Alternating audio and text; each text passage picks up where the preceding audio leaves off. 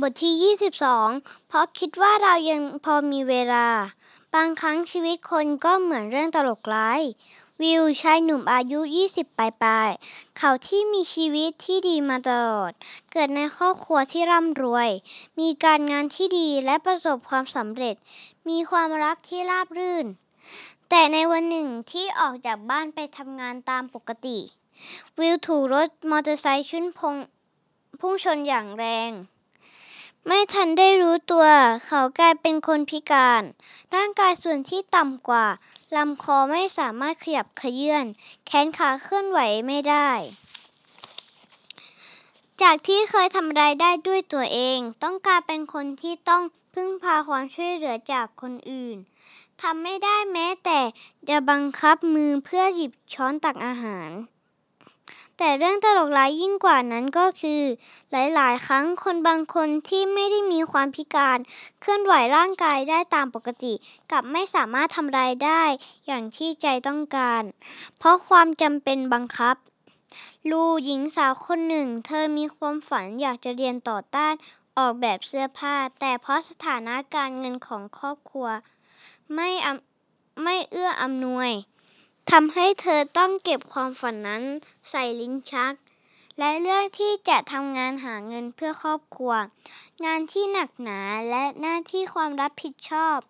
ทำทำให้เธอแทบจะลืมความฝันที่เธออยากเป็นและอยากทำไปแล้ว อาจจะเป็นเพราะเธอคิดว่าเวลาที่เหลือในชีวิตยังมีอีกมาก แต่บางครั้งเรื่องตลกร้ายเกินกว่าเราจะคิด ก็พุ่งเข้าใส่ในเวลาที่ไม่ทันตั้งตัว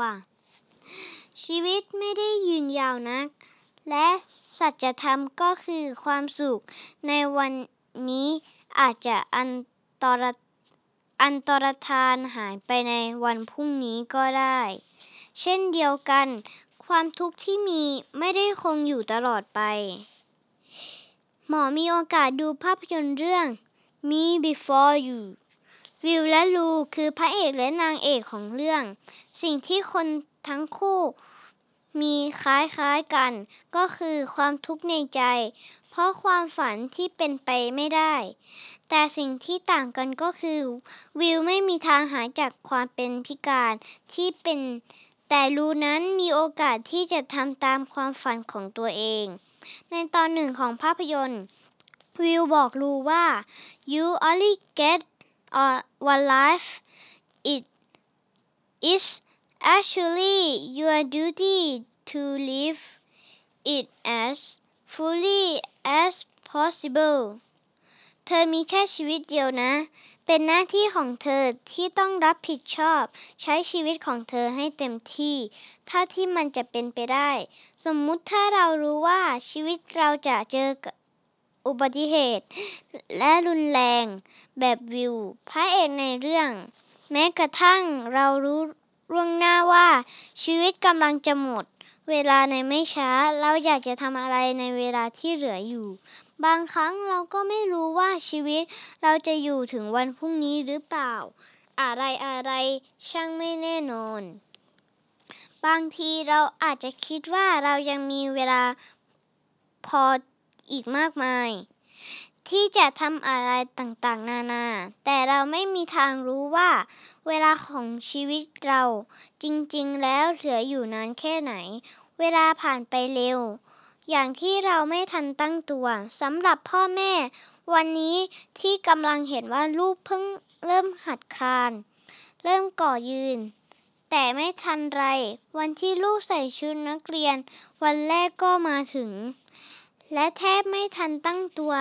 พ่อแม่ก็กำลังยืนยิ้มอย่างภูมิใจ ในวันที่ลูกเรียนจบมหาวิทยาลัย อย่าลืมว่าเมื่อวันพรุ่งนี้มาถึง วันนี้ก็จะกลายเป็นเมื่อวาน มีคำพูดของคุณแม่คนหนึ่ง ที่หมอยังจำได้ งานของแม่ยุ่งมาก อยากจะมีเวลาให้เขาเหมือนกัน แต่ก็คิดว่าลูกยังเล็กอยู่ เดี๋ยวรอให้เขาโตขึ้น ค่อยมีเวลาอยู่กับเขามากๆ ก็ยังทัน ตอนนี้ขอทำงานก่อน ปัญหาอาจอยู่ที่เราคิดว่า เรายังมีเวลาเหลือเฟือ แต่บางครั้งมันก็ไม่เป็นแบบนั้น เราสามารถเก็บช่วงเวลาดีๆ ไว้ได้แต่เพียงในภาพถ่าย แต่โลกของความเป็นจริง เวลาที่ผ่านไปนั้นไม่มีทางย้อนกลับคืนมา อย่างน้อยก็ใช้เวลาชีวิตที่เหลืออยู่ให้ดี จะได้ไม่ต้องกลับมาย้อนคิดเสียดายในภาพในภายหลัง ในภาพยนตร์เรื่องนี้มีคำพูดหนึ่งที่หมอประทับใจ push yourself don't settle just live เดินไปข้างหน้าถ้ายังมีแรง อย่าอยู่นิ่งกับที่เกิดมามีชีวิตเดียว จงใช้ให้คุ้มค่า แต่ถ้าเหนื่อยก็พักได้ แล้วไปต่อ เป็นกำลังใจ